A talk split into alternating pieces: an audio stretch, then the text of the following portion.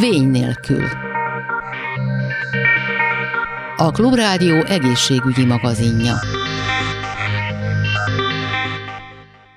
Kellemes délutánt kívánok, Laj Viktoriát hallják. 80 hazai szklerózis multiplex beteg bevonásával készítettek egy átfogó felmérést arról, ki milyen utat járt be addig, mire diagnosztizálták nála az SM betegséget.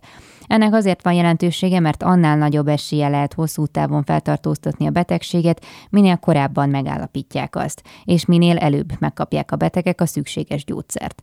A kutatásban a betegút mellett az érintettek tüneteit, a betegség miatti nehézségeket, az egészségügyi ellátással való elégedettséget is feltérképezték.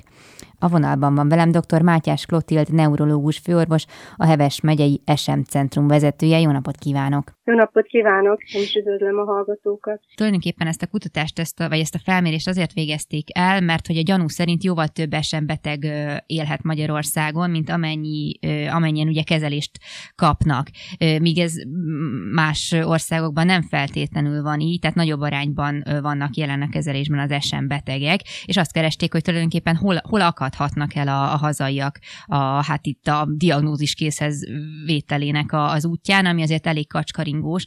Nem tudom, hogy jól összefoglalta-e nagyjából ennek a felmérésnek a hátterét, vagy másra is, más is az oka volt annak, hogy ezt elvégezték, tehát mire voltak pontosan kíváncsiak? Igen, pontosan összefoglalta tulajdonképpen a statisztikai adatok alapján epidemiológiai vizsgálatnak hívják azt, amikor felmérik azt, hogy egy országban, egy földrajzi területen hány beteg van az adott betegségben, összehasonlítják a szomszédos országokkal, és a kezelt betegeknek a számát pedig az egészségbiztosító adatbázisából lehet megtudni. Valóban így van, hogy Magyarországon az adatok alapján több SM beteg lenne alkalmas kezelésre, mint ahányat a biztosító adatai alapján kezelünk igazából több kutatás indult ezzel a célral, hogy felderítsük, hogy hol akadnak el a betegek, miért nem kerülnek diagnózisra, vagy hogyha diagnosztizáltak, akkor miért nem kerülnek kezelésre. Ez a vizsgálat, amiről én beszámoltam a Sclerosis Multiplex világnapján május végén, ez a vizsgálat 80 beteget vizsgált, kérdőív bet kellett a betegeknek kitölteni, és 12 fővel pedig egy közel egy órás interjú is készült, hogy hogyan kerültek diagnózisra. Uh-huh. A vizsgálatba olyan betegek kerültek be, akik a COVID éra előtti években kerültek diagnózisra, mert ugye a, elmúlt egy-két év az erősen a COVID befolyása alatt volt, és voltak akadályozó tényezők. Mit találtak, amikor Igen, a betegekről annyit lehet tudni, hogy a megkérdezettek közel fele az budapesti beteg uh-huh. volt, és a másik felének a nagy része is nagy centrumba járt, viszonylag alulreprezentáltak voltak a kis centrumokba járó betegek, és a kutatás azt mutatta, hogy a tünetek megjelenése kor a, a betegeknek körülbelül fele rögtön orvoshoz fordult. Uh-huh. Viszont a beteg fele meg nem fordult rögtön orvoshoz, és az egyharmaduk csak fél év, egy év elteltével uh-huh. ment el háziorvosához, és ezt is megkérdezték, hogy, hogy mi volt ennek az oka. Volt olyan, aki azt mondta, hogy hát nem akarta tudni, hogy mi a baja, Azért azt közbevetném, hogy ez egy olyan betegség, ahol a betegek zöménél egy ilyen hullámzó lefolyást mutat az első időszakban, ezt ilyen relapszáló remittáló vagy subokban zajló formakörnek mondjuk, ami azt jelenti, hogy jelentkezik a betegség, és akkor egy-két-két hét, három hét alatt spontán is tünetmentessé válhat. Olyanokra gondolok, hogy kettős látás, szédülés, zsibbadások. És akkor, hogyha ez alatt az időszak alatt nem megy valaki orvoshoz, utána rendbe jön, és esetleg nagyon hosszú idő, akár több év is eltelhet, uh-huh. akkor úgy van vele, hogy nem volt jelentősége. Uh-huh. Tehát ez csak így magyarázatként mondanám, hogy nem feltétlenül ez egy ilyen struc politika, hanem, uh-huh. hanem így hozza az élet. Voltak olyan betegek, akik azért nem fordultak orvoshoz, meg utána nem tudták, hogy hova forduljanak, és hát ugye vannak sokan, ez a, ez a betegséget fiatalkorban indul, vannak sokan, akik külföldön dolgoznak, és a mhm. külföldi munka akadályozta meg, hogy rögtön orvoshoz forduljanak. Aztán vizsgálta a kérdőíves módszer is, meg az interjú is, hogy hány orvosnál jártak a betegek, mire diagnózisuk született. Ez is egy elég tanulságos, hogy egyetlen egy olyan beteg volt, aki egy orvosnál járt, hát az mondjuk kicsit ki is lóg a sorból, mert Magyarországon a neurológiai szakrendelés az beutaló köteles. Igen. Tehát őt lehet, hogy az SMS hozzátartozója vitte, vagy, vagy ott dolgozik, vagy nem tudom. Tehát azért az lenne a jellemző, hogy két orvosnál járjon a, a beteg. Először elmegy a házi orvosához, és akkor a házi orvos beutalja a neurológushoz. Vagy mondjuk szemészetre, tehát hogyha látáspanasza van, szemészetre lehet beutaló nélkül menni, és akkor a szemész kollega utalja hozzánk Aha. a beteget. De sajnos, aki két orvosnál járt, a, a 80-ból csak 11 ilyen beteg volt. És a legtöbben háromnál jártak, 38-an, és ez még mindig csak a betegek fele. A betegnek a másik fele az négy vagy öt orvosnál járt, hmm. mire kiderült a betegséget.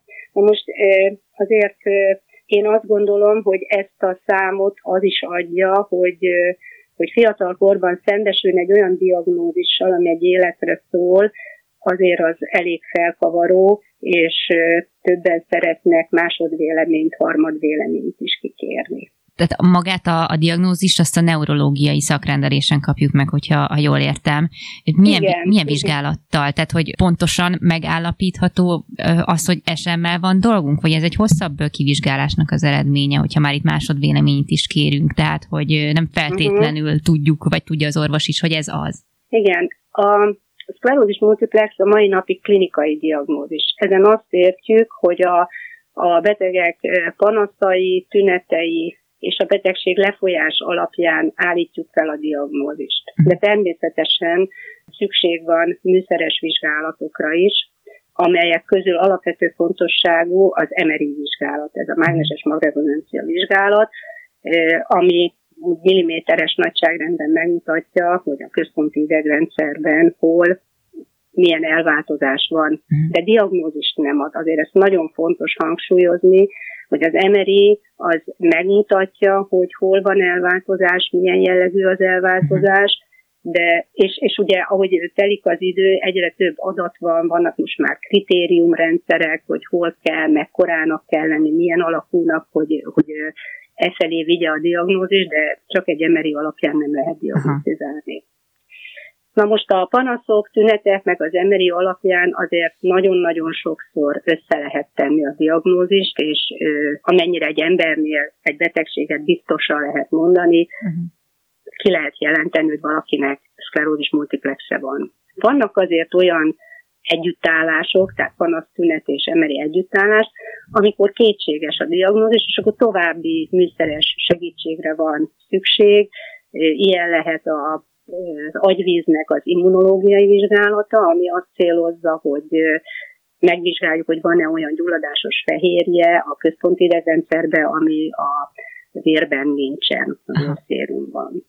Ez azért szintén egy nagyon fontos adat, és a, a kétségeket ö, tudja eloszlatni. De uh-huh. ez sem abszolút értékű, mert ugye más betegségekben is lehet ez a vizsgálat pozitív eredmény, olyan értelemben, hogy mutat ilyen gyulladásos fehérjét. És akkor vannak még úgynevezett elektrofiziológiai vizsgálatok, a látópálya, az agytörzsi pálya, meg a az érzőpálya vizsgálatára, ezek a kiváltott válaszvizsgálatok, amik szintén tudják finomítani a diagnózist. Uh-huh.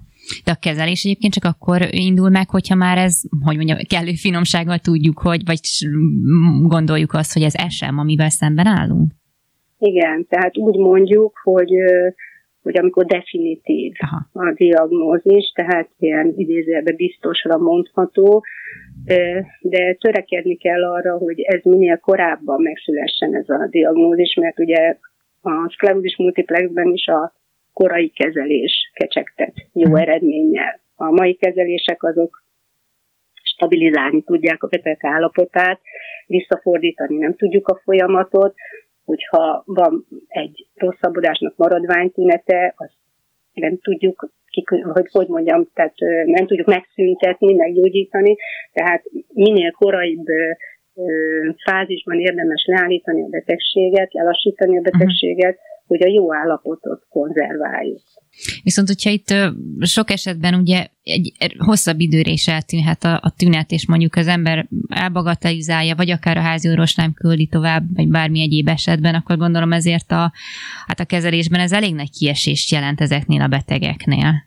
Igen, nagyon fontos a korai diagnózis, de azért azt meg kell mondanom, hogy a szklerózis multiplex az nem stroke. Uh-huh. Tehát mondjuk itt órákon, napokon, pár héten nem múlik. Azért Aha. nagy dolog, és mondjuk azért sokszor néhány hónap eltelik a diagnózishoz. Tünetileg akkor uh-huh. is kezelhetjük a beteget rosszabbodás, a beteg rosszabbodását, hogyha nincs biztos diagnózis, mert ilyenkor úgynevezett szteroidlökés kezelést alkalmazunk, tehát a gyulladásos folyamat visszaszorítására, de az immunrendszert visszafogó, vagy nem is jó szó, ez a, úgy hívjuk, hogy immunmoduláló, uh-huh. nem tudom jól lefordítani, tehát módosító, az immunfolyamatokat módosító kezelést, amit ugye folyamatosan kell adni, azt, azt azért csak akkor érdemes elkezdeni, hogyha ha tudom, hogy, hogy, hogy ez a betegsége van a betegnek, mert, mert azért ezeknek lehet mellékhatásuk. Tehát nyilván egy mellékhatást, ami ha nem is súlyos, akkor érdemes felvállalni, hogyha az kisebb problémát okoz, mint a tőle várható eredmény. Uh-huh, uh-huh.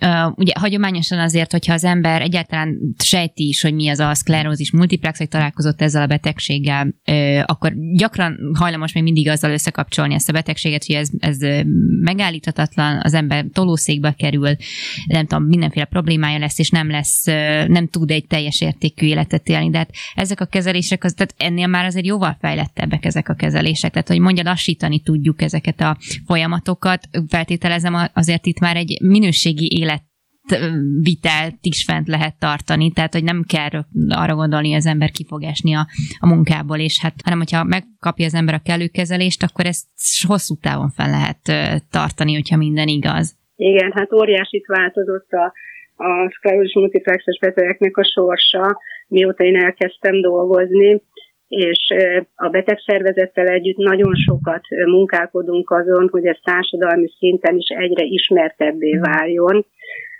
A szklerózis multiplexes betegeknek a legnagyobb hányadáról a közvetlen környezetük sem tudja, hogy szklerózis multiplexes, tehát a, a munkatársak, a szélesebb baráti kör, azokról a betegekről tudják, akikkel látszik. Aha. Ezért van a mai napig ilyen rossz híre ennek a betegségnek az immunmoduláló kezelések mellett, ugye azt nem mondtam még, hogy a relaxáló remitáló betegeknek a kétharmada nő. Fiatal korban indul a betegség, és ezek a, ezek a nők dolgoznak, gyereket szülnek, gyereket nevelnek, sportolnak, én azt gondolom, hogy most már teljes életet élnek. Tehát akinek a, a kezdet-kezdetén el tudtuk kezdeni a kezelést, és ugye 96 óta indultak ezek a, 1996 óta indultak ezek az immunmoduláló kezelések, azért azóta már ö, elég hosszú idő eltelt. Van olyan betegem, akin az eltelt idő alatt még mindig nem látszik az, hogy szklerózis multiplexes. Uh-huh. Azért én azt gondolom, hogy ez elég biztató. Hm, ez biztos. Illetve hát a kezelés is, ha jól tudom, akkor ezekben az SM centrumokban történik, ami, ahol viszont teljesen meg, tehát mindenféle támogatást megkapnak, neurológusok foglalkoznak velük, SM nővérek segítik őket a, a, hát a egyéb kérdésekben, hogy itt tulajdonképpen ez milyen, milyen orvosokból vagy szakemberekből álló csapat, illetve mennyire hozzáférhetőek ezek az SM centrumok országosan, tehát hogy mondjuk azt, hogy megyénként vagy akár nagyobb területenként elérhető egy ilyen, hogyha valakinek szüksége van rá, illetve hogyan kerül ide be egyáltalán valaki? Igen, azt gondolom, hogy elég jó a szervezet Magyarországon a szklerózis multiplexesek ellátása, és aki kezelést kap, az a centrumban kapja. Ez nincs minden országban nincs, tehát Németországban is azért a, a esembetegeket hosszú távon a házi orvos kezeli, mhm. időnként mennek be kontrollra. Nálunk három havonta eljönnek kontrollra a betegek, ellenőrizzük őket. Ez tényleg egy úgynevezett interdisziplináris kezelést igényel, tehát nyilván a, a neurológus SM szakembernek a kezében van a a kezelésnek az összefogása. Nagyon-nagyon nagy segítséget jelentenek az esemnővérek, akik szintén nagyon jól képzettek. Szerencsésebb centrumoknak, centrumoknak saját pszichológusuk van, gyógytornászuk van, van, ahol diétetikus is van, bár mondjuk az nem egy meghatározó szakember az esemellátásban a, a rehabilitációval nagyon fontos, hogy jó legyen a kapcsolat, közvetlen kapcsolat legyen, és hát nyilván a személyzettel, az urológusokkal, nőgyógyászokkal, mert ugye uh-huh. fülnek a betegek. Tehát azért ez egy eléggé sokrétű ellátást igénylő betegség. Egyébként ez érdekes, hogy mondja, hogy a nők e, érintettebbek ebben a betegségben. Lehet tudni, hogy igazából mi lehet az oka, illetve nem tudom, hogy az öröklődésnek van-e bármi közelhez. Nem sikerült olyan gént kimutatni, hogy egy génhez köthető lenne a betegség. A magyar betegek is részt vettek egyébként az európai genetikai vizsgálatban. Jó pár évvel ezelőtt történt.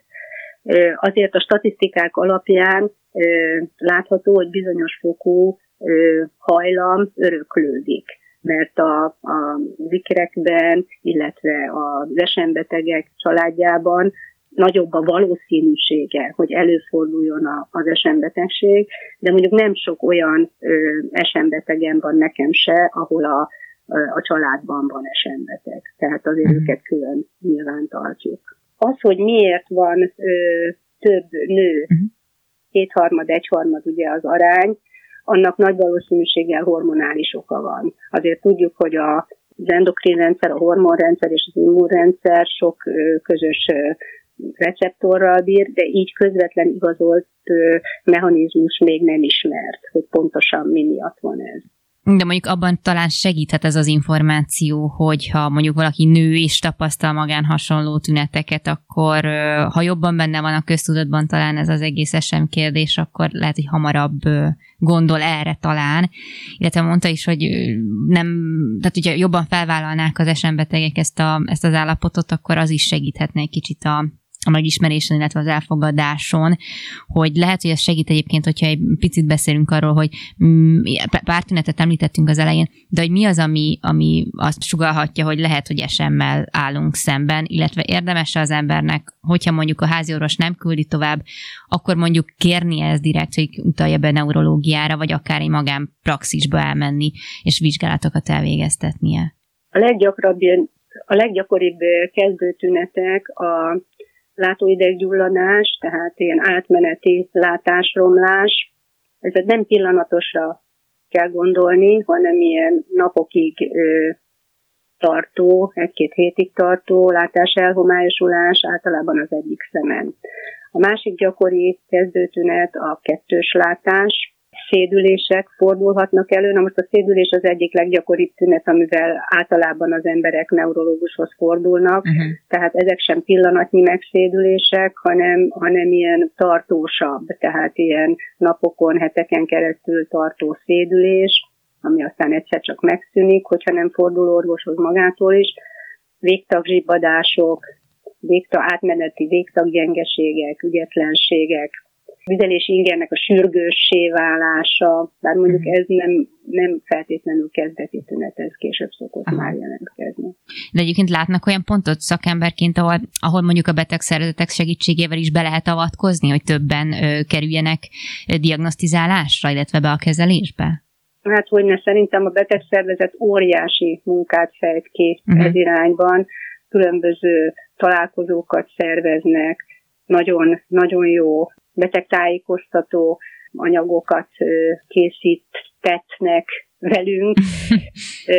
Aztán most például volt egy, egy ilyen szatellit rendezvény a Tataitónál mhm. júliusban, ahol a úszás, kerékpározás, futás, azt hiszem ezek a számok voltak, ahol esembetegek is indulhattak, tehát én azt gondolom, hogy azért a, a beteg szervezet, de hát a szakma is nyilván próbál karöltve a beteg szervezettel sokat tenni ezért. Hát nagyon szépen köszönöm a beszélgetést. Dr. Mátyás Klotild volt a vendégem a telefonban, neurológus főorvos és a Heves megyei SM Centrumnak a vezetője. Köszönöm szépen még egyszer. Én is köszönöm a lehetőséget. Viszontlátásra. Ezzel pedig a műsor végéhez értünk. Köszönöm a figyelmüket, további kellemes rádióhallgatást kívánok, és hogyha velünk maradnak a következő fél órában is, akkor a, az Épészel című műsorban találkozunk újra. Köszönöm a figyelmüket, Laj Viktoriát hallották viszont hallásra. A Vény nélkül című műsorunkat hallották.